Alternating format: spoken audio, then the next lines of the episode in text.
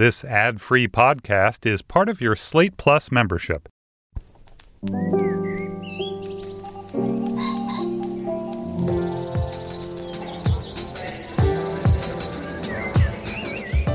I'm Stephen Metcalf, and this is the Slate Culture Gabfest Go Extinct Faster edition. It's Wednesday, June 15th, 2022. On today's show, Jurassic World Dominion is the latest in the blockbuster reboot.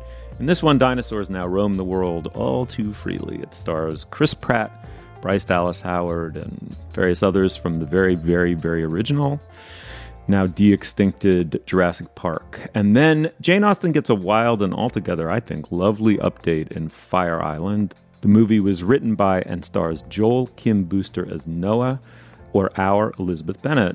We'll be joined by Vulture's E. Alex Jung for that segment. And finally, does uh, everyone marry the wrong person? So argues a New York Times opinion piece we will discuss. Joining me today is Julia Turner, the deputy managing editor of the LA Times. Hey, Julia. Hello, hello. And of course, Dana Stevens, the film critic for Slate. Hey, Dana. Hi there. All right, shall we dig in? Let's do this. Ready. De extinct dinosaurs have been unleashed into the wild. Their wild, that is, which is our world. That's the premise of Jurassic World Dominion. We have various raptors nesting on our skyscrapers and soars of one kind and another foraging through our refuse. It's a pretty great setup. Atop this setup, we get an evil plot to corner the world's food supplies by a company that's sort of a cross between Apple and Monsanto. We also get the de extinction of Sam Neill uh, and Laura Dern and Jeff Goldblum. This one is like the first predecessor in the new trilogy. It's directed by Colin Trevorrow. It stars Chris Pratt, Bryce Dallas Howard. Let's listen to a clip. Now, as with a lot of these gigantic uh, blockbuster event movies, we don't really get to choose clips, we do get the trailer. We're going to play a piece of it. In this piece, you'll hear the voices of Laura Dern, Sam Neill, and Jeff Goldblum, all of whom were in the original Jurassic Park movies, and they're back. Humans and dinosaurs can't coexist. We created an ecological disaster.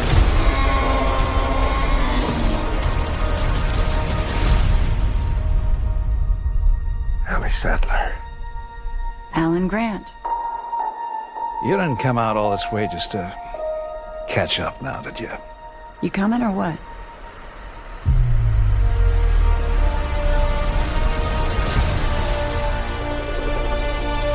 We're racing toward the extinction of our species.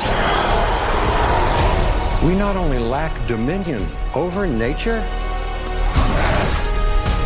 we're subordinate to it.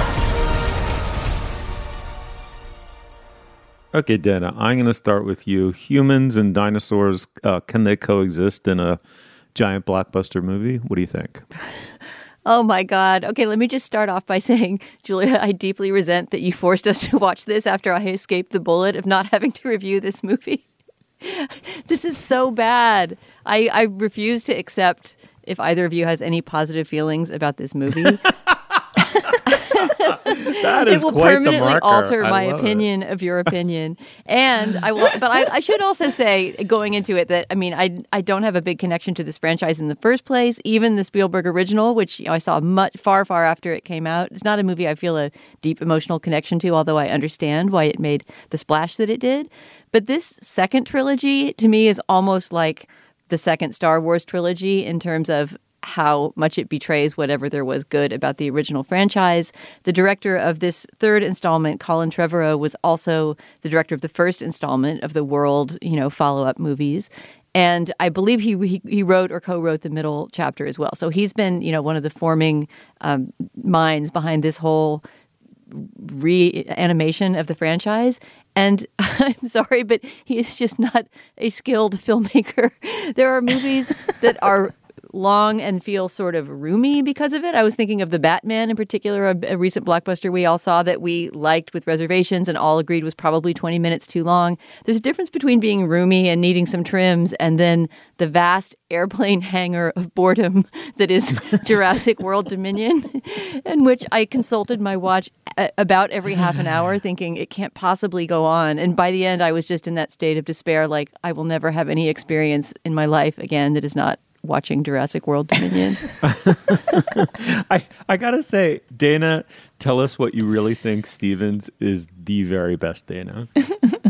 I mean, I should say that even as somebody who kind of missed the boat on the first Jurassic Park movies, I get I get what was wonderful about them and it was this sense of wonderment, right, which was expressed by all of those original actors in the in the first movie who are back for this one Laura Dern, Sam Neill, and Jeff Goldblum. And this sense of kind of excitement about the future, which is then, you know, disappointed by the kind of awful, cynical realization that there's this company exploiting the dinosaurs. This movie doesn't seem curious or excited about dinosaurs. In fact, there was a great review I read. I believe this was in Paste magazine where the critic said something like, if I had a child I hated who loved dinosaurs, I would take them to this movie because they would lose all their joy that they feel about this long ago, you know, lost world.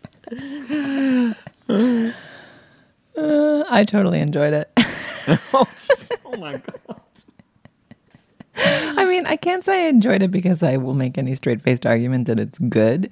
But first of all, the movie's worth watching alone for Laura Dern's costumes. The sleeveless like, coat. Ellie, I thought of you, Julia, the long sleeveless blue belted coat. Uh, 100% would wear everything in the movie. Like the sumptuous it's like it's like Eileen Fisher plus like sumptuous fabrics amazing jewel tone colors. Like I, I don't know exactly what kind of loot she's bringing down as a as a genetic scientist at her university but that was a, a beautiful wardrobe um, very sumptuous sumptuous science lady clothes. It's like a it, it was like the science lady version of the chic art teacher auntie outfit, I think. well, it's also anyway. a great example of layering because if I understand it right, although this is very incoherently directed, so it's hard to tell, but I think this movie all takes place in basically one day and night, right? So she has to have this outfit that moves from, you know, around the world and through these incredible, you know, prehistoric environments and, you know, leaping onto helicopters or whatever. And she keeps shedding layers and having yet another chic thing underneath. Okay, we're done yeah, with but, Laura the, but that that that final like slub slub jersey tee and her little antique locket,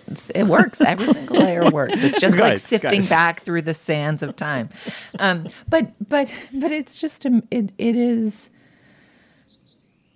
It's just an interesting document of how of what we require in terms of character and performance in terms of our blockbuster stars at this point and Chris Pratt and Bryce Dallas Howard. And I've I've really loved Chris Pratt and things. I'm not sure I've loved Bryce Dallas Dallas Howard in anything particularly, although I'm sure she's been good in things and I just haven't seen them. He, you know, he certainly can perform, right? Um, he can be really funny. I thought he carried Guardians of the Galaxy through like his particular personality and charisma in, in a specific way. But this franchise, the reboot of it, seems to have required, um, you know, just not that much character or performance. And meanwhile, Right, Jeff like, Goldblum yes. shows up and like wiggles his finger and wears transition Yes. lenses. Again, the costuming throughout is really good. See it for the costumes. right. Oh see my it But God. Julia, these but- these, well, these no, wait. performers you're mentioning that are so good are barely in it. I mean, Jeff Yeah, Goldblum seems it. like he jetted in for one day to film a couple of scenes. And yet, he, and yet, I agree. He's for the minutes that he's on screen, actually introduces character characterization's degree of at least subtlety, or at least some layer just below the sort of jazzy surface. You know, uh, it, it, and suddenly it feels almost like a movie. But uh, you know, a, a couple things. One is I totally agree that there seems to have been a kind of active self deadening on the part of Chris Pratt in order to get his personality to fit into those the stupidity of the script, the flatness and stupidity of the script. He, at moments, he seemed to me to be doing a George W. Bush impression. It just is so awful. And you know, I will say that I never liked this franchise going all the way back to the supposedly nostalgia-inducing original. In part because Michael Crichton was just a f- fabulous cynic, and it was constructed like something genetically engineered to please the most maximum number of people in a commercial setting. I mean, it's just like eh, you know, and then this t- tiny patina of satire to redeem it. Um, and the and the, the but the but at the end of the day, it's Spielberg, you know, taking populist material to its maximum potential in the in the original. I mean, you know, they're just you know, I mean, does no one understand that if you put a camera on a glass of water and you haven't seen the dinosaurs yet. I mean, the lesson that Spielberg taught the world in Jaws is don't show the shark. Don't show the shark. There's no shark. What shark? And you just build and build and build. And the same thing in that moment, he's got that little glass of water on the dashboard that starts to vibrate with the very distant footsteps of the dinosaur. And that's your first inkling, not only that they exist, but how freaking big they are and what their relationship to the earth is. And, uh, you know, that's filmmaking, right? This is not, this is anti filmmaking. There was a moment when I thought, I actually want to do the math on how many stupid things there are per beat in this movie. You know, and Dana, I have to say, I'm shocked to discover that this movie takes place in roughly 24 hours because it exhibits literally none of the virtues of unity of time or uh, uh, or place. It yeah, just, no, this is it's it's that's what I mean. It's incoherently directed. Yes. It's not just that it's not good or boring or something. There's not. It's almost like there's not a meaningful temporal or spatial relationship between yeah. any of the multiple locations. Yeah. You know, it has it just has a very kind of madly expensive and yet filmed in you know 24 hours kind of feeling. Yeah. Well, the other issue is they that with with your point about not showing the dinosaurs, Steve, is they show so many dinosaurs all the time, yeah. and the the promise of the trailer and the potential appeal of this movie, right, is to be Rise of the Planet of the Apes of the dinosaurs. Like the end of the last one was all the dinosaurs get free. And, you know, the challenge in the you know the, the challenge for the franchise is you cannot then make it a horror movie where the dinosaurs are free and the human heroes are fighting the dinosaurs, right? Because fundamentally the dinosaurs are like cute and a source of wonderment. And yes, they're dangerous, but it's our fault. You know, like you can't make the dinosaurs the villains. So the dinosaurs have to kind of be the heroes, or at least like for whatever reason, they couldn't follow the logic through of like, no, there just are dinosaurs everywhere. And all the scenes are the, you know, the the pterodactyls nesting on top of the Freedom Tower. I don't know if the pterodactyls are raptors, Steve. I feel like raptors are more ground based, but I could be wrong. Sorry. Um, but I wanted more raptors charging through the alleyways of Malta. Um, and fewer scenes where a Bigfoot showed up in the forest and then someone just like rattled off a series of facts about how big the dinosaur was. Like, that's a dreadnought or something or something. Oh, that's the Alice. Oh, they shouldn't have put so many alphas oh, in this valley. God. And then the movie seems to think that we care about which of the fictional computer blobs wins a fight. Like, a whole 10 minutes of the final sequence is just like the various fake monsters fighting. And it reminded me of I have I know two people who were PAs on Michael Bay's latest Transformers movie recently on the set of shoots that was just like machines fighting on a bridge. Like it was like a sub shoot that had no actors because it was just all going to be CGI and I was like oh this is that. Like the part like somehow we've got by the end of the movie because it's so scarecrow stitched together we've got like nine characters and and I, I came out of it almost wanting to like play Jurassic Park. Like the whole last half hour is just the nine characters running around in the dark. And then they have almost like a dance move where like something big comes their way and they get into like a phalanx where you can see all of them in their outfits and they stare up at the thing. Screaming. They, like Eh, they scream or then they just like look quietly and like hope it won't notice them. And then they like scamper around behind the nearest overturned tank and then like assemble into their little dance phalanx again.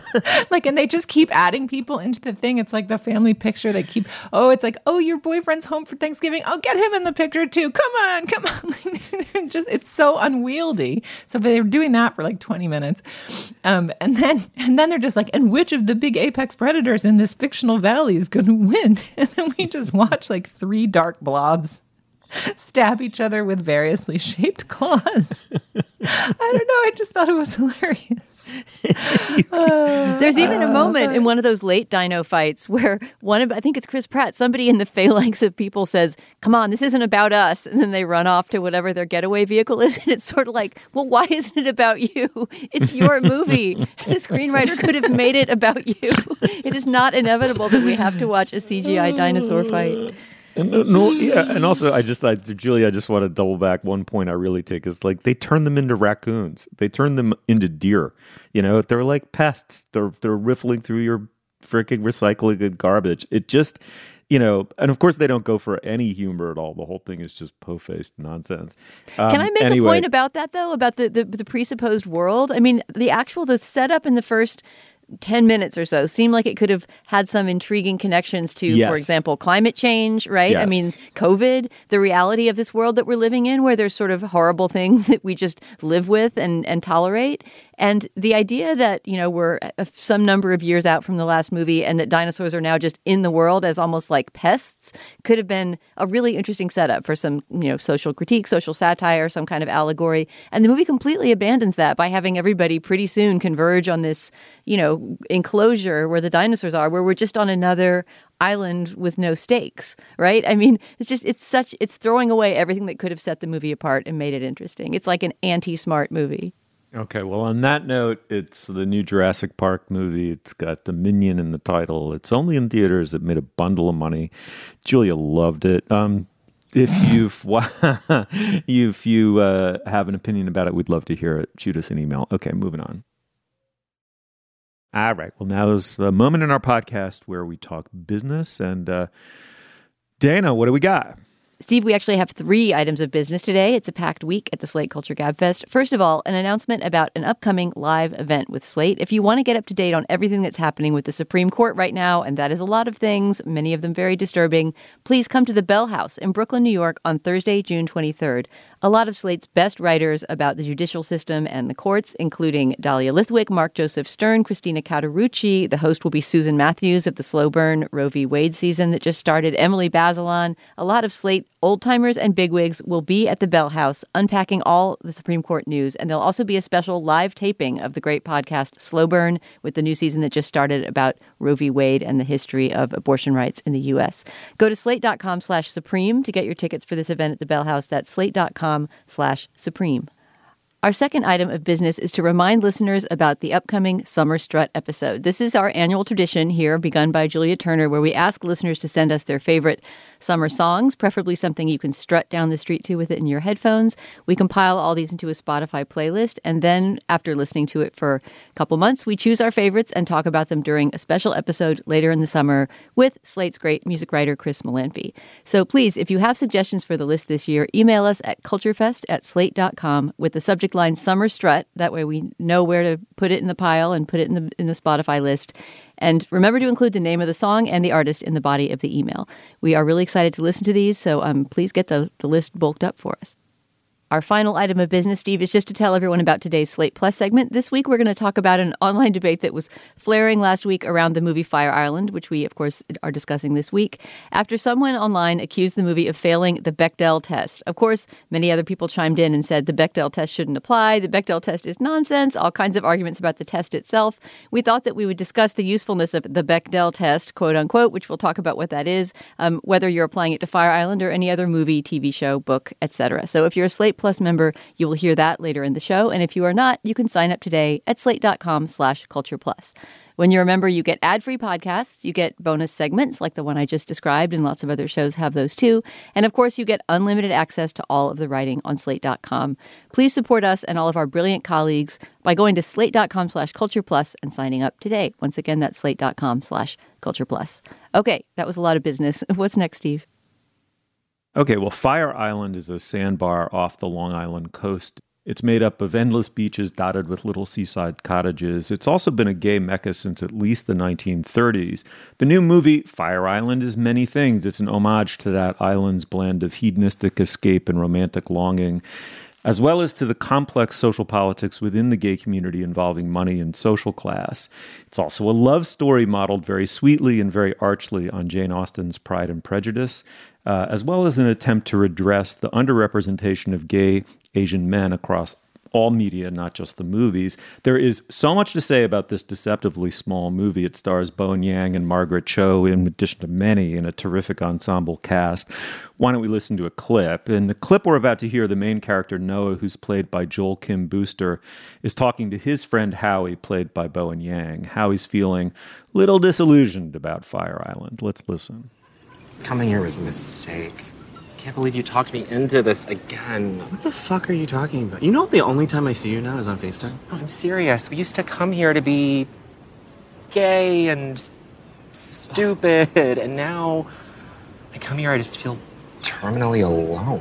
Alone? Look around. We're literally swimming in dick. No, I don't mean like that. I mean like existentially lonely. Mean, here in SF, never had a boyfriend. Oh, God. Monogamy industrial complex rears its ugly head. Listen, I've never had a boyfriend either, and I'm fucking awesome. Yeah, well, I'm not you. Yeah, well, you could be. All you have to do is get laid once in a while. Oh, fuck off. no, I'm serious. I mean, why not? You're cute, you're funny, you're consistently the least repellent to men out of all of us. I mean, let me be your wingman. Everybody should fuck on Fire Island at least once. It's like our birthright. All right. Well, to discuss Fire Island, we're joined by E. Alex Jung of, Vulture, the estimable culture site. Uh, Alex, welcome to the show. Hi. Thanks for having me. Uh, it's great to have you. You wrote a wonderful, uh, both critical and reported piece about the movie. It was terrific, and I hope people seek it out.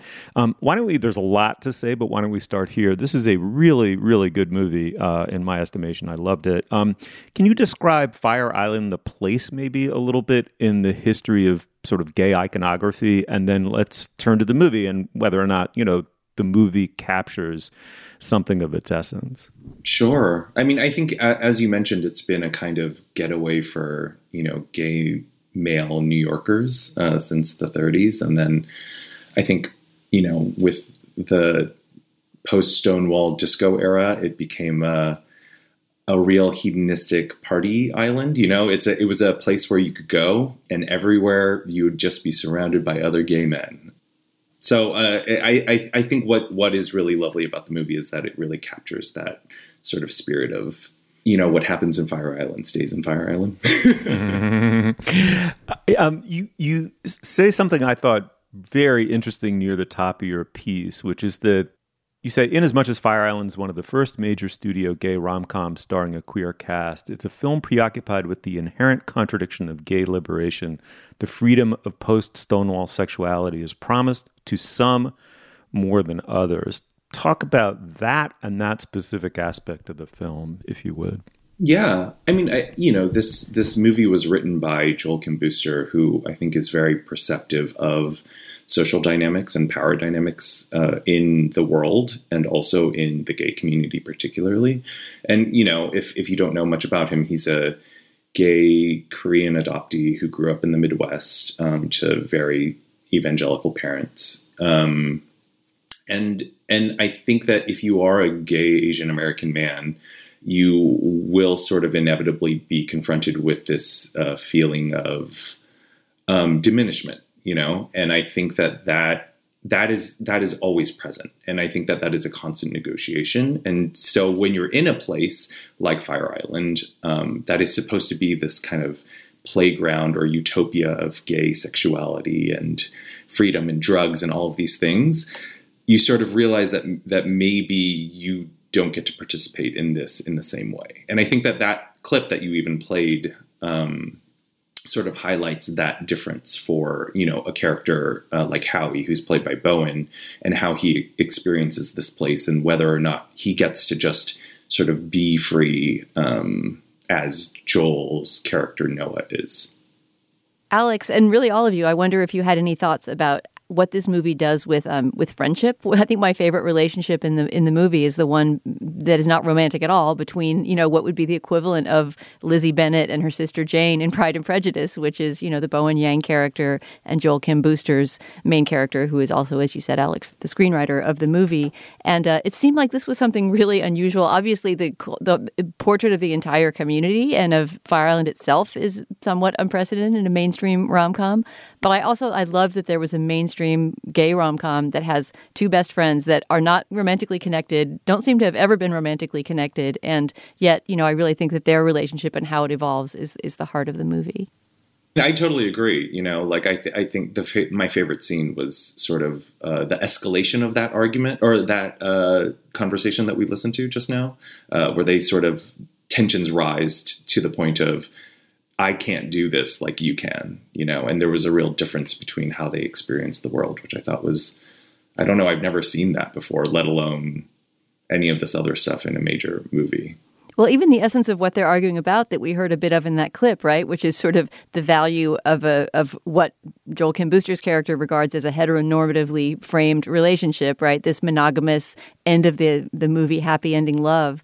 Um, the argument that they pursue throughout the movie about whether or not that is something of value and something that a human life or a romantic comedy should attain to is is somewhat unusual within the framework of this genre. I think that what is really interesting about what Joel did uh, with Fire Island was that he could take a kind of classic rom com trope and queer it and sort of make it feel right for him. And I think that includes his own tenuous relationship to monogamy and all of those things. I'd love to hear you talk a little bit about the rest of the ensemble and the dynamics and also some of the the villains. I mean, it's I liked your language deceptively small, Steve, because it's it's kind of an easy watch in a way. It's it's it's a snackable movie, but there are so many dynamics. There's a whole house full of multiple like evil wealthy gay men who um or whatever, of varying degrees of fatuousness and jerkishness. Um and then there's the kind of crew of friends who's been going for years and one of the things I really loved about the movie was the way it tracked the rhythm of a vacation and the sense you have of like it's endless i'll never be back to reality. And then oh no time is ticking away. And am i taking you know the the the fomo you can have for your own uh, self and your own vacation and your own time. Like i'm having so much fun. Am i having the right kind of fun in my right. special week of fun? Um, just the the savviness about the the desperate rhythms of relaxation, I thought was something really interesting and smart about it that I didn't feel like I'd seen in quite the same way. Um, that sense of, of the fun time ticking. Uh, and then just the the social comedy, and this is where the the echoes of Jane Austen are particularly fun and pleasurable. Of you know the the detestably fancy neighbors. Uh, there's there's so much fun grist there. I'd love to hear you talk a little bit about that world sketching. Yeah, I mean, you know, Fire Island is like when you go, it's a bit of a ticking time share. you know, like you you go oh, on beautiful. Thursday and you're like, I'm gonna make the most of this time, right? And and so if you're a gay guy who's like, I don't know, so many people come who aren't from New York or aren't, uh, you know, like living in the city, and so there there might be even more pressure to like make the most of it and to have this kind of whatever this idea of a gay party would be. Um, and i yeah i think that that element of pressure is there's a highly sort of pressurized environment. And then you know obviously everyone's rolling up molly or doing other drugs. And and so there's this feeling that like maybe of magic too, where you can like suddenly meet someone and have this incredible romantic connection. But then also everyone is going to have to leave the bubble at some point. You know, there it ends, and then what happens after it ends? And I think Fire Island kind of smartly just exists within the bubble. It doesn't really try to you know, you don't really get much backstory on any of the characters. You just sort of are living in the world and living in the dynamics of the world. Um, and and obviously because of like weird property laws, you like kind of can't like build anything more on the island. So like whatever land is there is there, which also means that people who have the really nice houses, you know, those people are there and they also look a certain part and they have the right uh, house and real estate. Uh, and yeah, I don't. It's it's interesting how how well um, things map onto um, class dynamics like that. Yeah, I mean, this is precisely what I loved most about this movie, which is that I was a heteronormie who used to visit uh, the heteronormie end of Fire mm. Island, where we rolled, you know, with uh, gin and tonics and adultery instead, and what, and yet, what I love is, as in America, what everyone has in common is, you know, YIMBY versus NIMBY, depending on who actually owns the legacy real estate. That's universal. And this is what I kind of adored about the movie as much as anything, which is that this is the best reanimation to me of Jane Austen since Clueless, right? Mm-hmm. And and the reason is just this flash of genius at the heart of it, which is that well, what's Jane Austen about, right? It's about eligible bachelors, country houses, and the relationship of love to economic power. And the idea that it needs to be radically translated into the gay community on Fire Island is laughable. In fact, it was there all along and someone saw it. It's such a eureka. And then what I loved was also the execution, which is the movie comes at you in a in an opening blast, right? It introduces you to this ensemble with their bickering and their backstories and it and I was like, okay, I'm a little overwhelmed, right?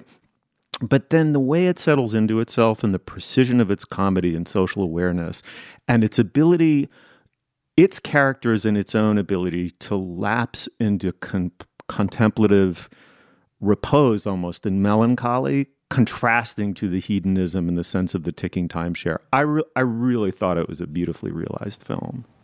Yeah, I mean, I think I, I, love that description, Steve. I think the other thing that was a revelation to me in this film is is just Joel Kim Booster himself, who both has written something so precisely observed as you say, Steve, but like really carries the. I mean, the the whole ensemble is good, and the the kind of the Bingleys and the Darcys are are fun too, but um it's an amazing performance, and he really, you know, as is the case with the um, the meddlesome best friend who just wants to get their kindly pal laid.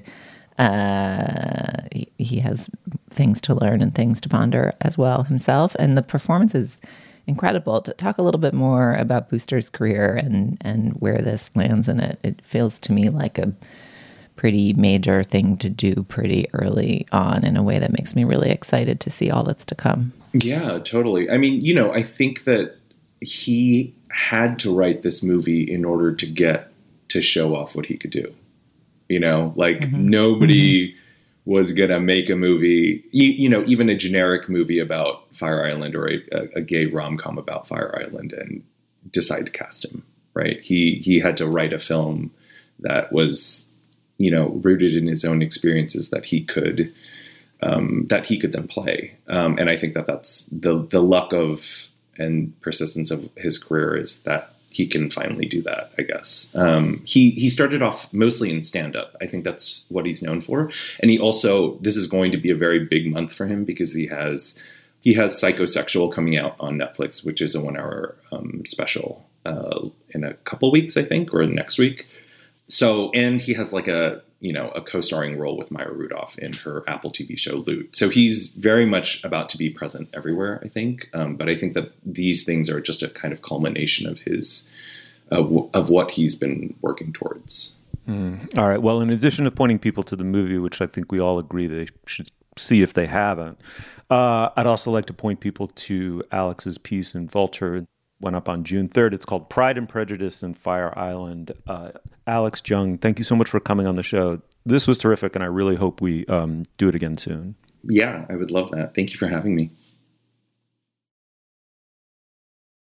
I truly believe that everyone marries the wrong person. So goes the opening gambit of a uh, very provocative uh, opinion piece in the New York Times by Tish Harrison Warren. She goes on to say if we as a culture view seeking personal fulfillment as a sacred duty, staying in an unhappy marriage is then seen as an act of self betrayal. That's a characterization of the predominant attitude now towards marriage, unhappy marriage, and divorce.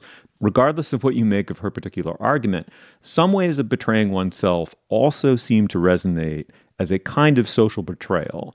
So divorce wasn't back in the old day just the failure of a marriage. Divorce itself would be a social failure if divorces became widespread. Therefore, the individual bears some kind of burden unfairly, in my estimation, to the whole, to the social whole. Anyway, her observation, which I think is true, is now the logic of that has just been flipped entirely. It's now perceived as a kind of social betrayal not to pursue your own individual happiness to the max. Anyway, I found this extremely intriguing uh, argument. Uh, Julia, what'd you make of it? I felt that it was probably useful to some people for her to have written this piece, but it felt a little straw manny to me. Um, mm. Like, is there in fact a widespread culture that you have to divorce your partner as soon as you feel a moment's dissatisfaction?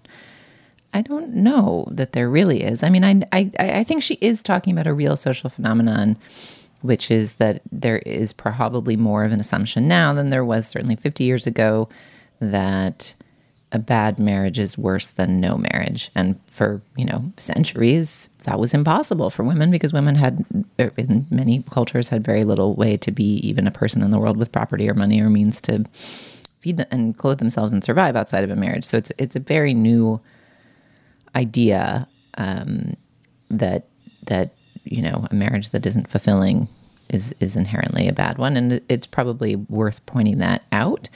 But this piece suggested, um, I don't know, a level of oppressiveness of that idea that felt slightly overstated to me. And I think we were interested in talking about it along with some other recent essays in which people write very publicly about their dissatisfactions with their partners and what it what it is to write about love and marriage for a public audience like that it, it, it you know what we make of those essays there is something that is brave about it because it puts the reader, including me, in the position of of thinking like, well, I don't know. That does sound like a tough marriage. like, are you sure? Are you sure? Are you sure you want to stay married? That seems like a big slog.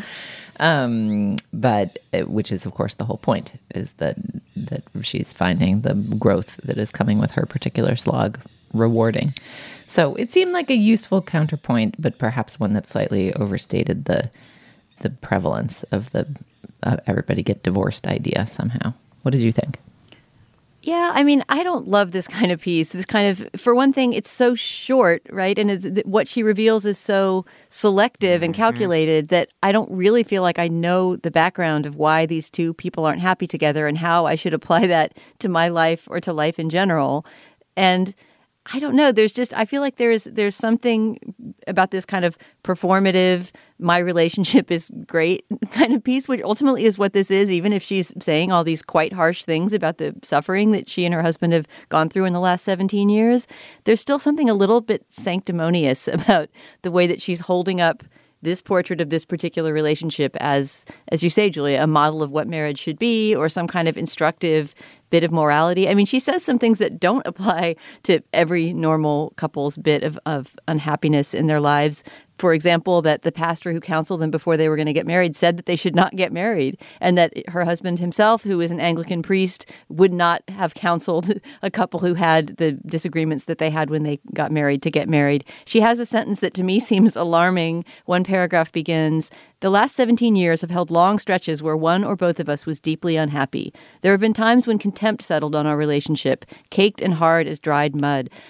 Contempt is, is actually a specific emotion that I've seen cited before in studies as something that relationships can't survive. You know, that if one member of a couple feels contempt for the other, really feels like they're sort of unworthy to be in the relationship, that it's very hard for that relationship to survive. I have no idea if that applies to these two people, but I mean, there's some stuff in this article that does have a little bit of the tone of, I mean, she says right, right out, we only stayed married for some years for the sake of our children and because of, you know, our religious beliefs. So, that doesn't seem like something that can be applied across the board to everyone to make, as you were saying, Julia, some larger sociological point about marriage.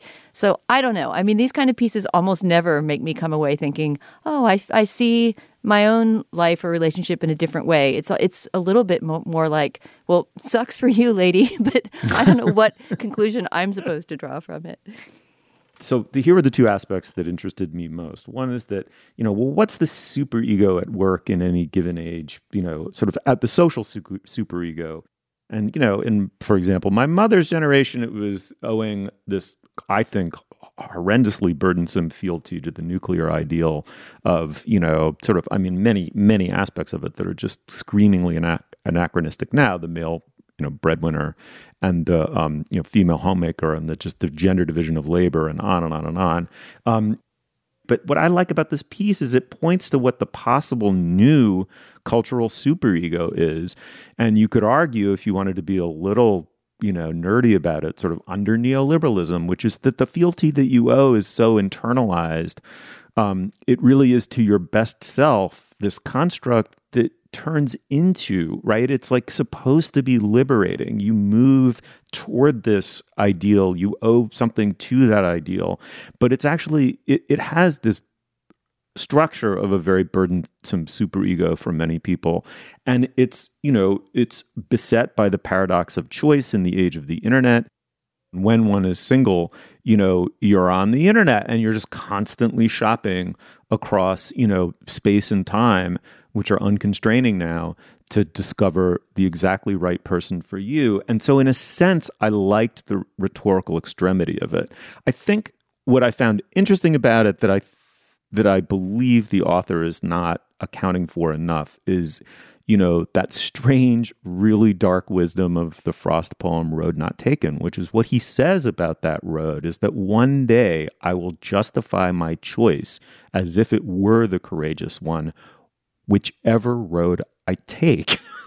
and that's this incredible act of like proleptic understanding. I know that I'll be this sententious fool 10, 20, 30, 40 years hence who will inevitably take the same consolation that others do. And as corrosive as regret is, this is like it's non-corrosive, it's very solacing, but it's could be even more false in some elemental way than regret.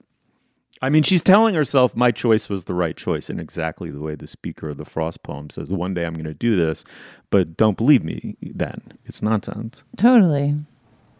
I mean, the piece I think has some interesting studies in it that show that for people who are unhappy, divorce didn't increase their happiness. Um, and, and that's really interesting. And, you know, I'm sure we are all, I think we all feel fortunate to be people who have not uh, gotten divorced. And I'm sure we all know people who've gotten divorced or who've considered getting divorced and have not gotten divorced. And it's it's super hard to do, you know, even if when it is the right thing to do. It's really disruptive and it's really confusing and it's really destabilizing. And I mean, it makes sense that that it's not a step to take lightly. But again, that's what sort of felt strawmanny to me about it. Like it, it is true that there is a broader cultural be your best self imperative. I think that is the most interesting idea here. But it's not actually like everyone is going around being like, "Oh yeah, divorce, what a breeze, nobody minds, the kids are fine." Like, yeah, it's really it, it, it is a big deal, even if it's on the table in a way that it wasn't um, before. So that's what sort of feels circular about the piece somehow. Mm. I'm curious what your response is to people writing in a revealing way about marriages that they are in with living people, um, and also whether you can think of examples of writing about marriages that you are in with a living person that, that you really loved and responded to and thought were wise and profound and didn't seem like a concatenation of facts intended to fill out an op ed.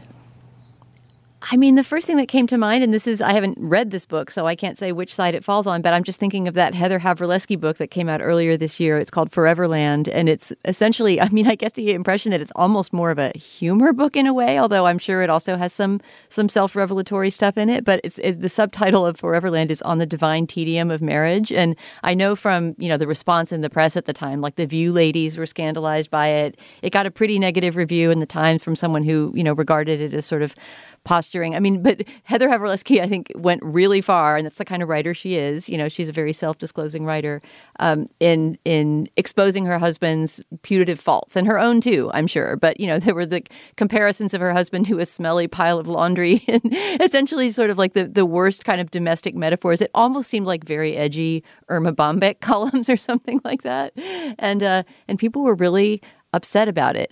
I have no opinion about that book per se, but the fact that it created that outcry made me think about this. And I really think in general that I'm pretty turned off by this kind of writing. Like, I almost never like the modern love column for the Times. It almost always, to me, has that slight scent of smugness, you know, of like Steve with the, the road not followed. Whatever road I followed is the right road, and therefore implied the road that you too should follow. So I mean, I wish I could say, give some counterexample of a person who writes incredibly about marriage and family life. I think maybe with writing about one's children, it's a little bit easier than writing about an intimate partnership that's still going on, but it feels really hard for that not to be a betrayal, you know? And I personally would, I don't think, I can't imagine a circumstance in which I would write unflattering things about my partner for publication while still hoping to have a successful relationship with them. Yeah, I mean, I think there there is often a posture when people do it that's like, my marriage is. I mean, whatever. It's always smug. There's no way to do it that's not smug because it's either like unctuous, like my partner and I love each other so much, or it's like my marriage is so tough and we're so honest and real that like I can just tell you about the laundry pile and you you know you you deluded sheep can't handle it like how honest my marriage is and you and part of the com- compulsion of reading was like they really seem like they're about to get divorced or maybe not i don't know maybe their marriage is on some astral plane Ooh, you know like it's it's but it's all fundamentally performance and I, I, I guess I just feel sort of old fashioned and square, like, or, or fundamentally more a partner than an artist or something. Like, I mm. just, it, it's a private, special thing. I don't, I don't want to write about it. And I sort of distrust the impulse to write about it in others in a way that's probably not fair to them and to the multiplicity of human experience. But I want to hear. I hope um, listeners who who have counterexamples of you know will know here is a great revelatory essay or book about a marriage that's still ongoing and in some way successful, that they'd point us to it because I'm sure it's out there. Obviously, it's part of human oh experience that can be written about well.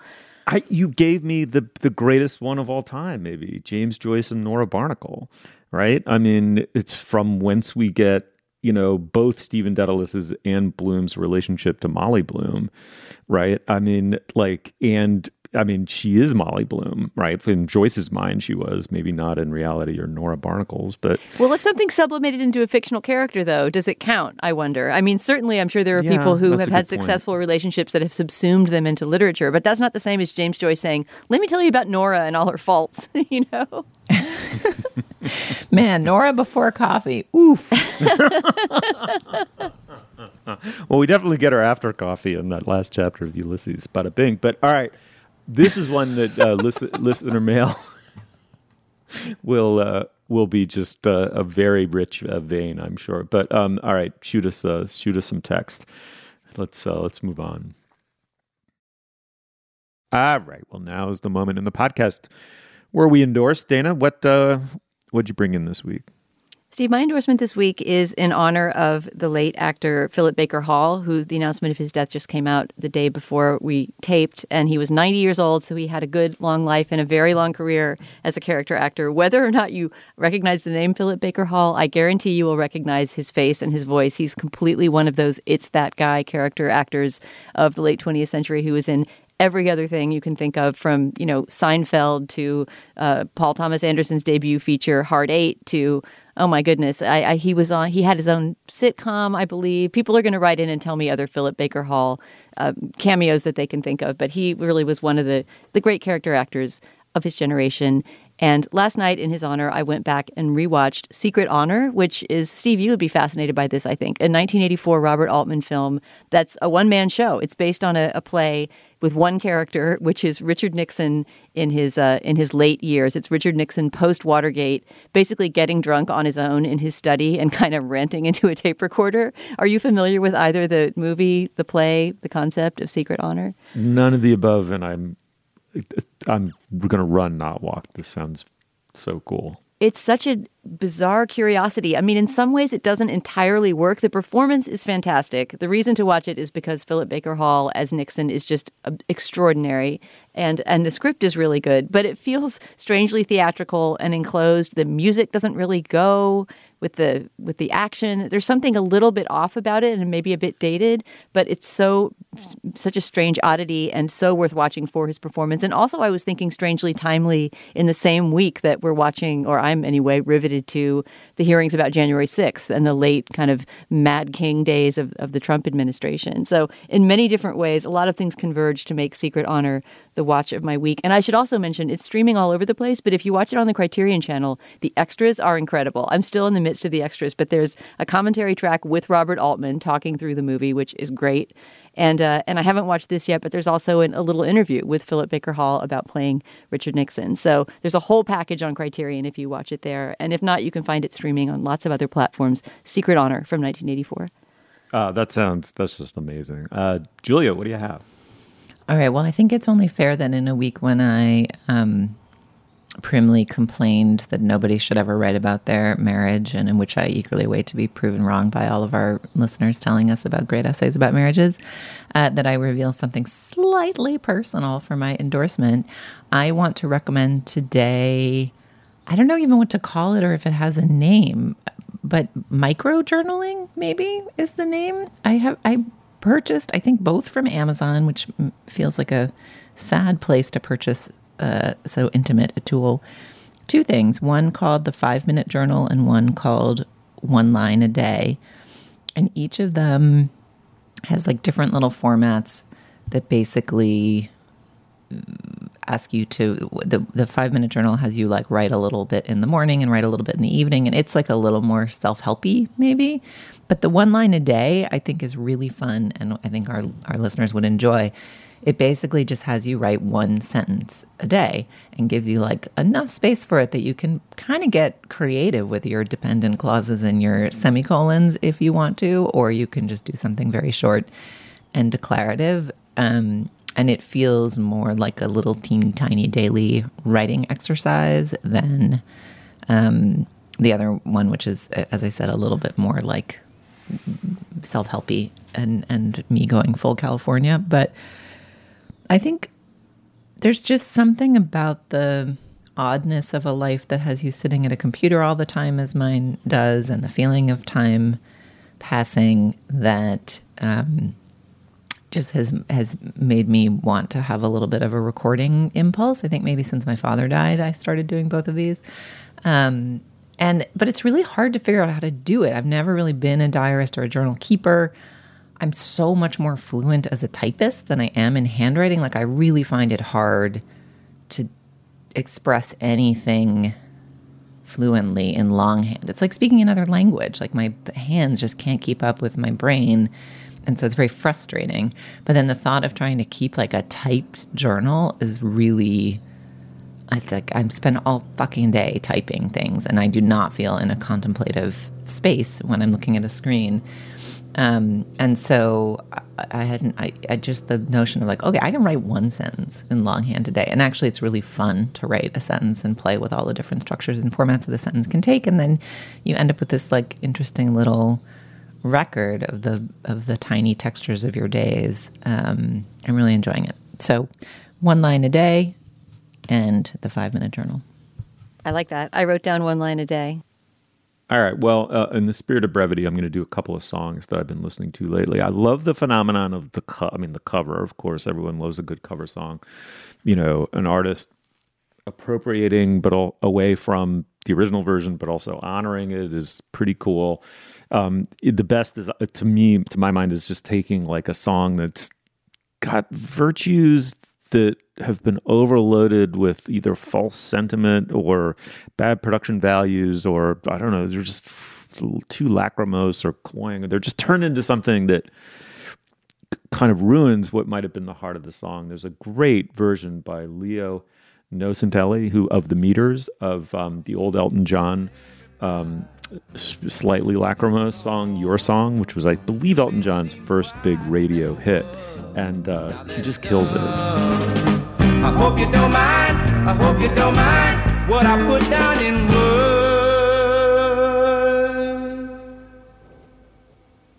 How wonderful life is while you're in the world. Yeah, yeah.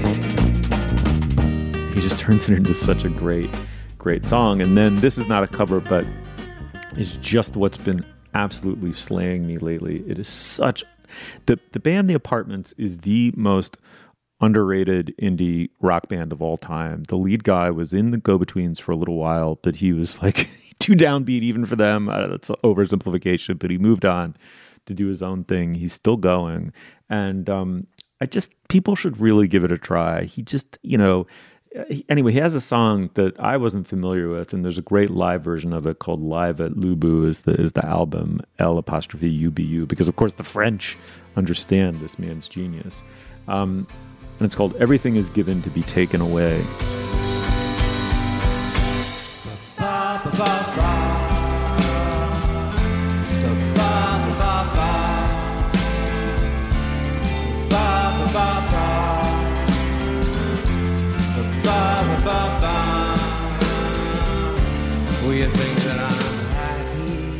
Know. It's just the dreamy, melancholy, poppy, in both the sense of pop song and like the flower that you walk through and become dizzy and sleepy. Um, you know, it's just so seductive. Uh, it's a great song. Check it out.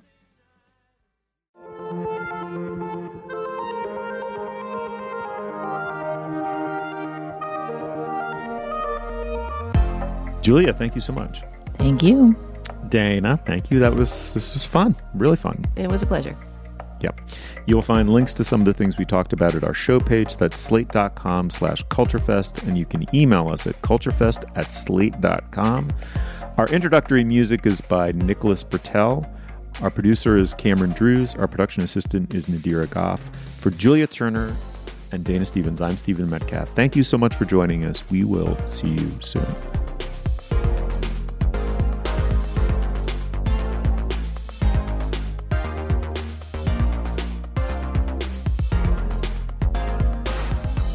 Hello and welcome to the Slate Plus segment of the Slate Culture Gabfest. As a follow up to our conversation about Fire Island this week, we thought we would talk about the Bechdel test, famous test uh, about representations of women on film and in what circumstances it is useful. Like it, it it's such a um, common thing to throw to.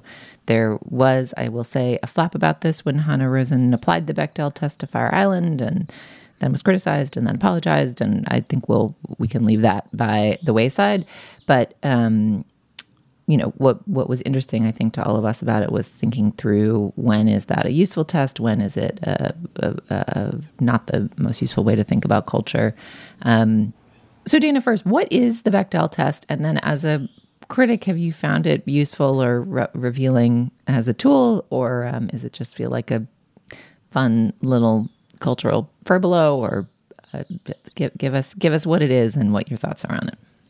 So the Bechdel test in its origin was not some sort of abstract concept uh, invented to place as a template over pop culture. It was, in fact, a concept spoken about by a fictional character in a 1985 comic strip from the cartoonist Alison Bechdel. For many years, decades actually, she drew this strip called Dykes to Watch Out For that was a groundbreaking strip about this community of lesbians and the, the life they lived together.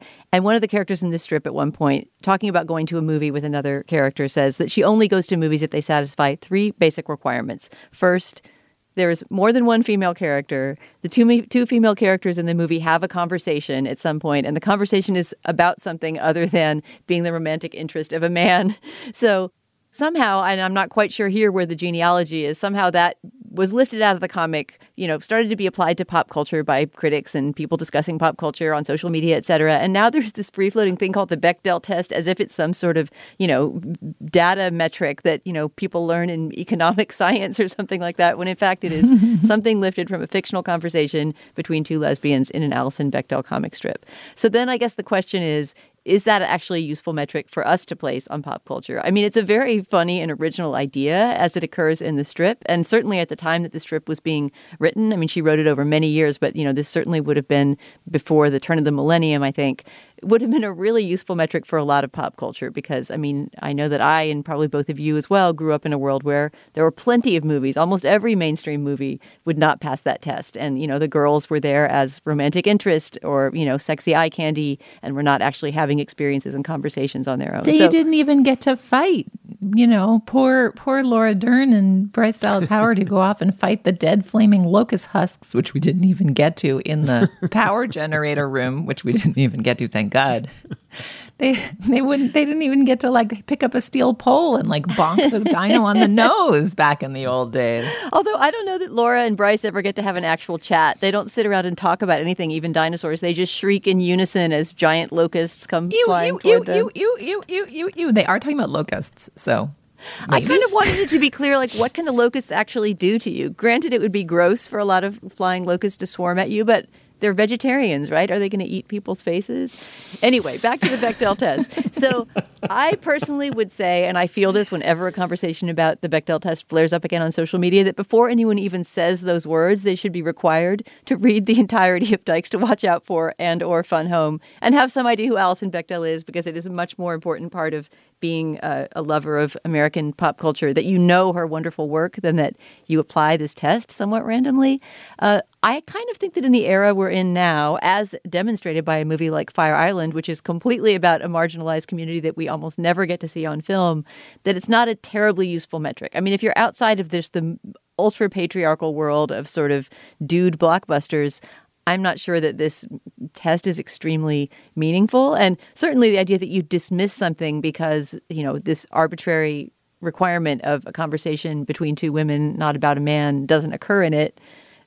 It, it just seems somewhat arbitrary to me and, and often becomes uh, an excuse for people to have inflamed conversations about things they don't know very much about. I mean, I was thinking of the movie Star is Born, the recent iteration of it with Bradley Cooper and Lady Gaga, which I loved, and uh, and how somebody was tweeting afterwards that that movie doesn't pass the Bechdel test. I mean, it really only has one important female character, the Lady Gaga character. There's almost not another woman who speaks, period, in that movie, much less about something other than a guy.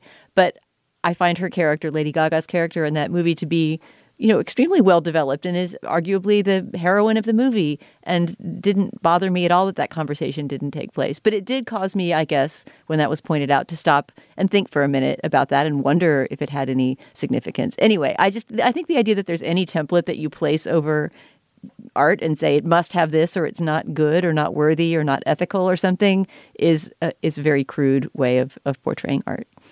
Yeah, I mean, and I think also to the degree that it's like a schema, it's pretty easy for the big Hollywood shops to cheat it. I mean, there, you know, yes, there was one lady pilot in Top Gun, and like, yes, the like, yes, the representations of women in mainstream film have gotten a little bit more robust, and I think the Bechdel test is just, it's a really, really clever invention. Like, it's a, it was a very, it, it totally makes sense that it took off it's like a very useful shorthand for a particular kind of shittiness that was madly pervasive.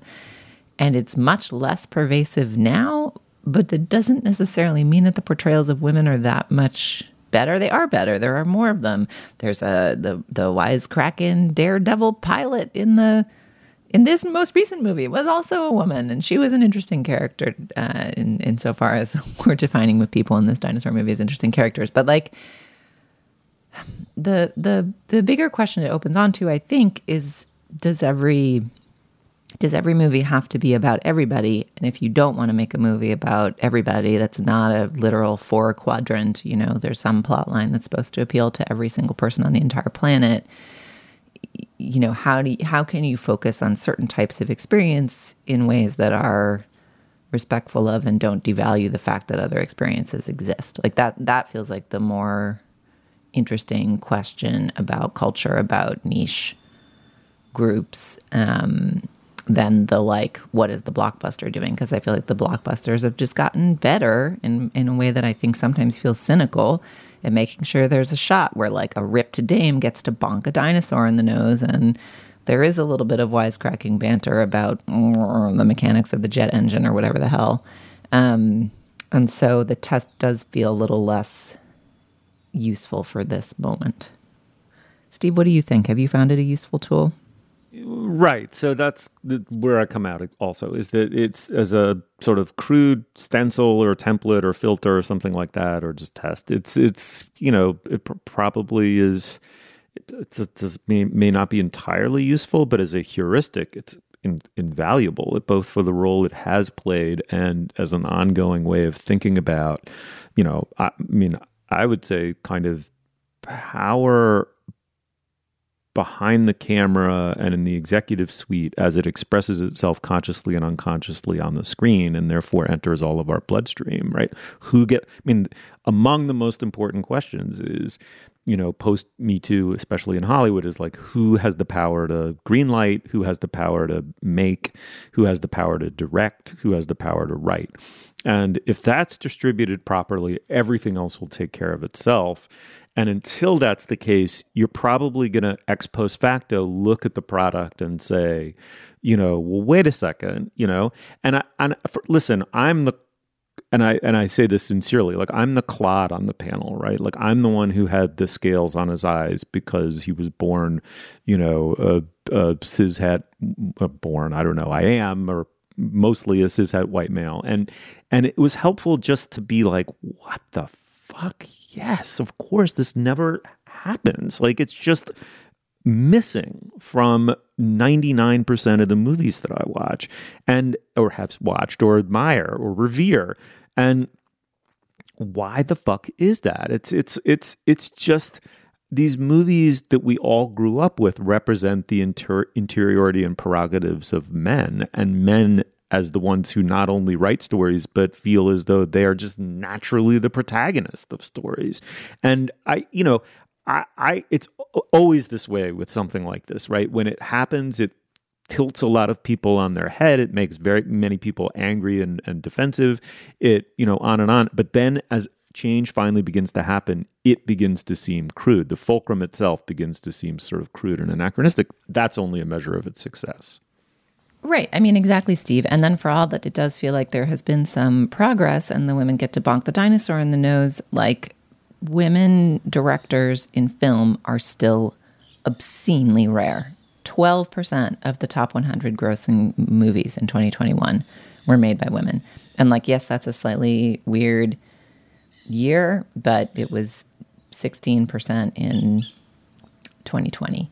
Uh, and if you expand it out to the 250 top grossing films, it's 17%. I mean, it, the numbers, the, the misrepresentation there uh, are bonkers. And, and it's structurally quite different than television, where um, the, the, there are more women showrunners. And I think just this, the kind of is there's an easier path to getting to direct a couple episodes and you know getting to write a couple episodes and, and kind of the different paths you get to directing and writing in television you know somewhat cynically require the studio or whoever's paying for it to take a slightly smaller bet on you.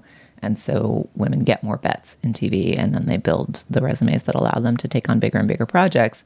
Whereas in film it's still a man's world in a, in a, in a massive and insane way. Um, so it's it's hardly accurate to, you know, it's not. I think that's part of what makes it feel like such a, a tough lens sometimes. Is like on the one hand, these major productions have gotten a lot slicker at being less egregiously gross about women, but it still feels pretty rare to see you know, a, a woman's gaze upon the world in, in the same way. So I don't know. I mean, I think we're all admiring of the Bechdel test and the way the conversations it has allowed us to have. Um, but maybe we need maybe we need the next one. Like you don't have to just punch the dinosaur in the nose. You also have to.